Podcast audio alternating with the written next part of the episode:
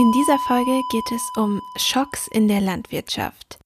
Und was genau damit gemeint ist und wo der Unterschied zu Krisen liegt, das habe ich mit unseren Gästen Dr. Annette Pior und Professor Frank Ewert vom Leibniz Zentrum für Agrarlandschaftsforschung besprochen. Wir bleiben aber in dieser Episode nicht nur auf dieser ganz allgemeinen Ebene, sondern schauen uns auch einen, oder besser gesagt den aktuellsten Schock an, hervorgerufen durch den Krieg in der Ukraine.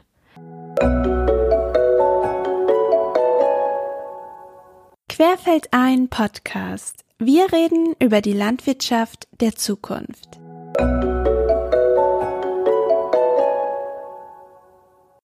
Vielleicht können wir erst einmal kurz so eine kleine Definition bringen. Was ist denn ein Schock in der Landwirtschaft? Oder was versteht man oder besser gesagt ihr als Wissenschaftler darunter?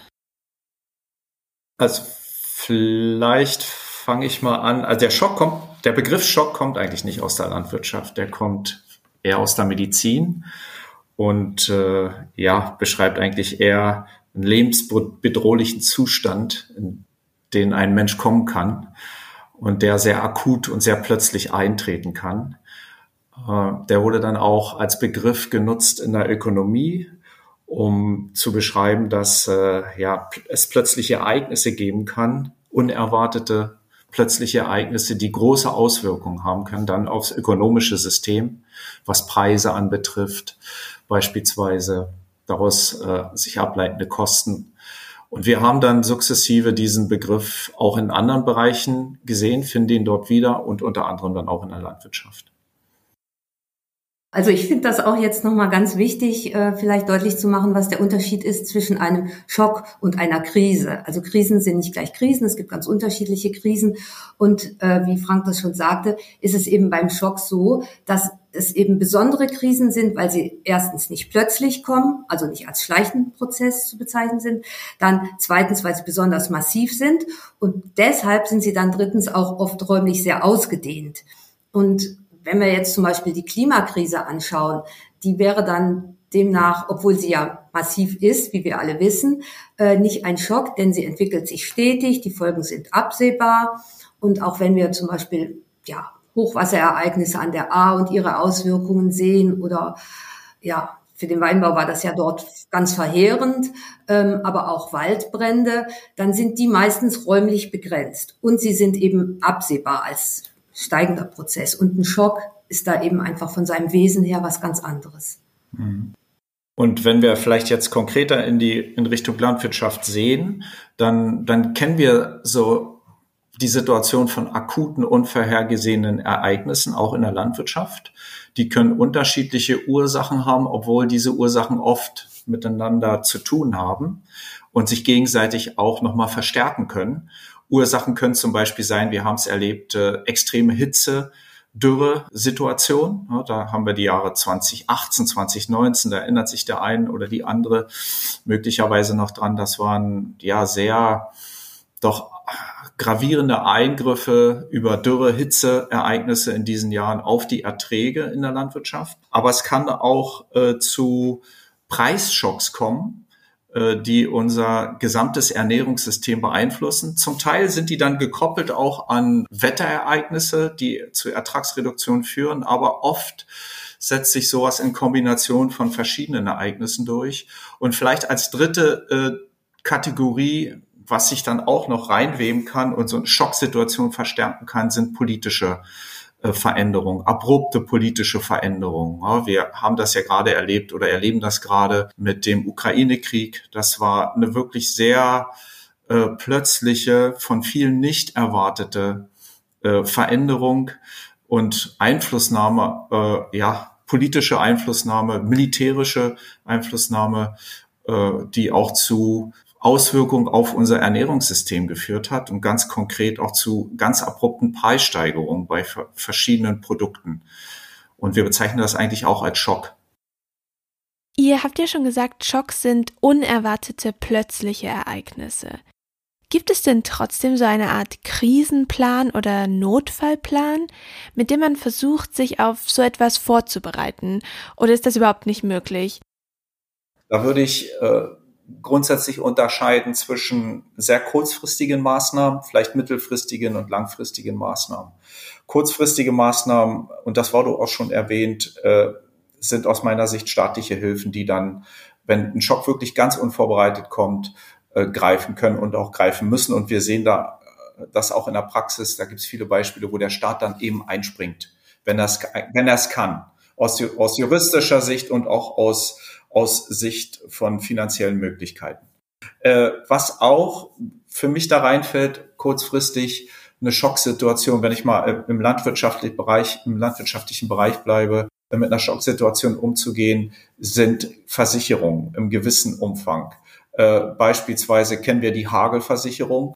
Mittelfristig ist es ganz einfach notwendig, darüber nachzudenken, wie die grundsätzliche Resilienz unserer Systeme gestärkt werden kann, um, um Schocksituationen, die immer wieder auftreten werden, äh, nicht so akut werden zu lassen.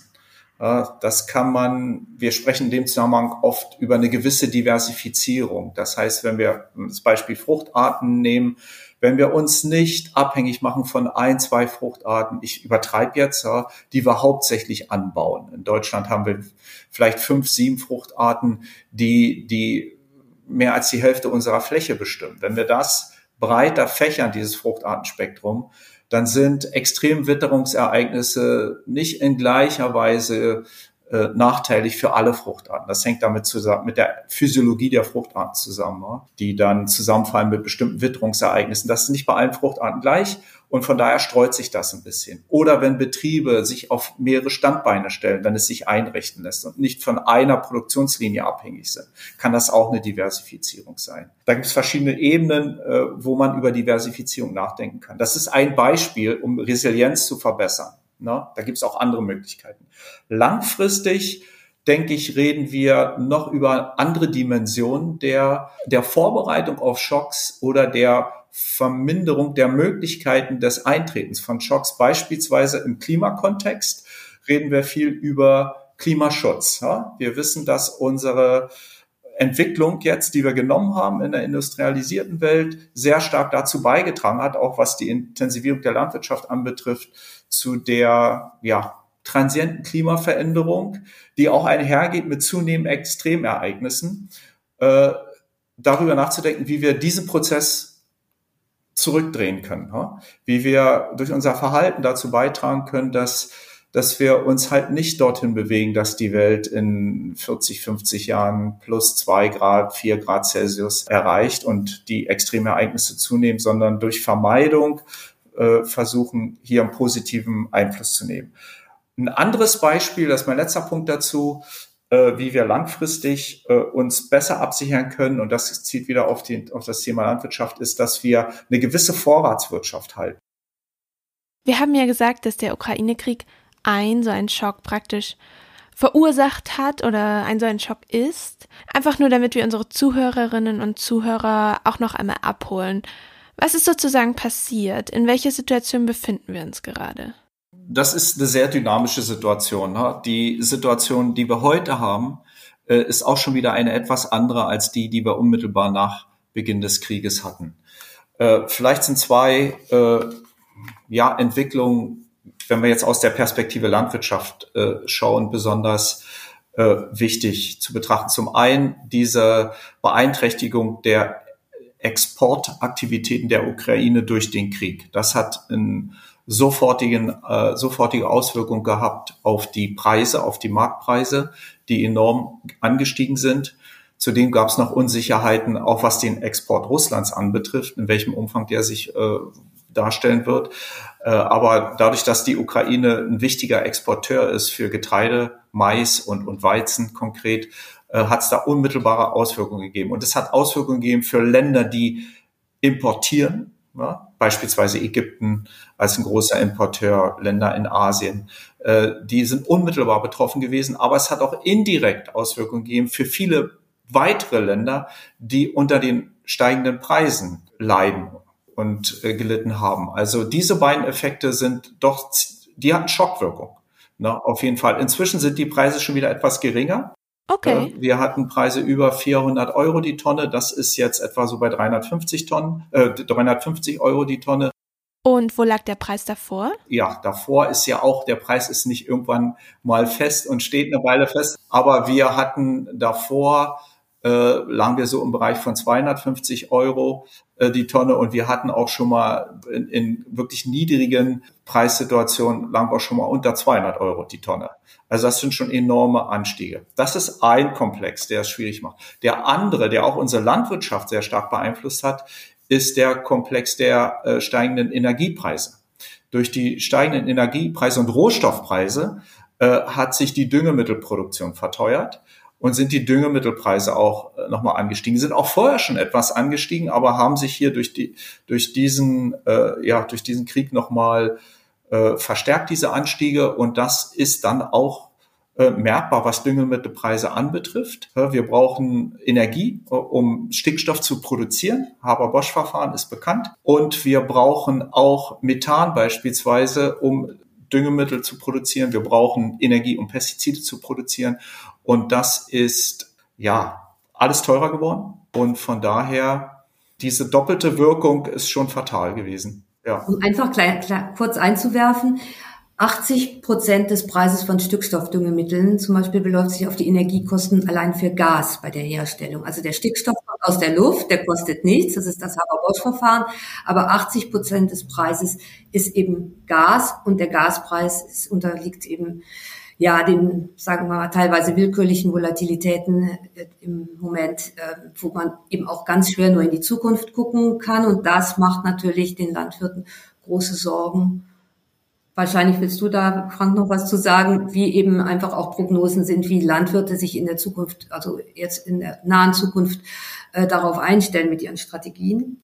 Naja, ich meine, das, äh, was die Düngemittelpreise und die, die, äh, der, den Bedarf an Pestiziden anbetrifft, äh, ist das ja eine Diskussion, die wir jetzt im Kontext des Green Deals haben, äh, European Green Deal und der Farm-to-Fork-Strategie wo im Prinzip Ziele aufgezeigt werden hin zu einer nachhaltige Landwirtschaft. Das sind dann so diese lang, langfristigen oder mittelfristigen, langfristigen äh, Zielstellungen, Resilienz, um Resilienz zu verbessern, um auch besser angepasst zu sein an Schocks oder um diese auch möglichst zu vermeiden, ja, dass, dass sie in dieser Ausprägung stattfinden, was Wetterereignisse, Klimawandel anbetrifft. Äh, diese Zielstellungen beinhalten ja, dass wir den Einsatz von Pestiziden reduzieren um 50 Prozent, dass wir den Einsatz von Düngemittel, von mineralischen Düngemittel äh, reduzieren um 20 Prozent und Produktionssysteme entwickeln, die das anders äh, die anders aufgestellt sind, um hier positive Wirkung zu haben, was Pflanzenschutz anbetrifft, was äh, Organe, Aufbau von organischer Bodensubstanz und auch dann äh, von organischem Stickstoff, Nutzung von organischem Stickstoff anbetrifft. Das ist keine einfache Rechnung, das wird man nicht eins zu eins kompensieren können. Äh, aber es gibt durchaus Möglichkeiten über nachhaltig gestaltete Systeme einmal resilienter zu werden und gleichzeitig auch die Anforderungen an Lebensmittelsicherheit äh, abzudecken. Das ist nicht utopisch. Nee, das sind gute und wichtige Ziele, die sich Europa aber eigentlich eben auch schon vor diesem Schock gesetzt genau. hat und äh, wo wir eigentlich auch schon seit Jahren durch zum Beispiel die Erweiterung des Anteils von ökologischem Landbau in äh, Deutschland und Europa auf einem guten Weg sind, wo wir natürlich auch realistisch sind und wissen, es kann nicht jeder Landwirt machen und mit eben diesem 30 Prozent Ziel wären wir auch schon zufrieden. Ähm, aber es hat ja jetzt eben diesen Schock gegeben und die Landwirte können eben auch nicht von einem auf den anderen Moment äh, die Stickstoffdüngung weglassen. Aber was der Bauernverband zum Beispiel letzte Woche verlauten ließ, ist ja schon auch äh, die Befürchtung, dass viele Landwirte einfach aus der Situation heraus zu sagen, naja, wir können alle nicht in die Zukunft schauen und wissen nicht, wie lange es dauert, sehen aber die Preise, wissen dass ja eigentlich, äh, dass viele Landwirte am Existenzminimum wirtschaften. Lassen wir es doch einfach mal in einem Jahr und probieren, ähm, was unser Boden denn so an ähm, Kapazitäten hat zu puffern. Dass also wirklich die Befürchtung da ist, dass Landwirte ganz auf die Stickstoffdüngung verzichten und dann äh, Ertragseinbußen von 25 Prozent mindestens, äh, sagt Herr Krüsken, ähm, also der Bauernverbandspräsident, ähm, zu erwarten sind. Und das ist halt natürlich ja, ein Risiko, was äh, dann problematisch wird, wenn Landwirte eben nur eine Komponente aus dem System sozusagen verändern. Also einfach zum Beispiel sagen wir verzichten auf die Düngung. Das hat sich halt der europäische Green Deal ganz anders gedacht, dass man insgesamt ganze Systeme langsam runterfährt, sich unabhängiger macht. Und da merken wir natürlich auch, wie ähm, sagen wir mal, wissenschaftlich begründete, politisch in, intendierte Strategien auch sehr schnell ja vor diesen Realitäten, wo eben Landwirte sich einfach in der Kostenfalle sehen, äh, die kollidieren können miteinander.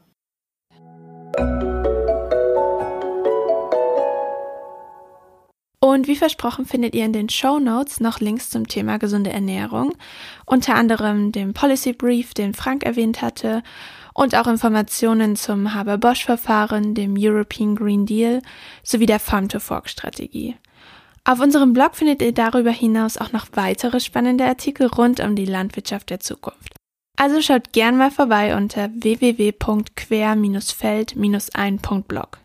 Alle Podcast-Episoden findet ihr auch immer auf unserem Blog, auf Spotify, Apple Podcasts, Google Podcasts, YouTube und wissenschaftspodcasts.de. Und natürlich freuen wir uns auch, wenn ihr uns auf Instagram, Twitter oder Facebook folgt, unsere Beiträge liked, teilt und auch sehr gern kommentiert.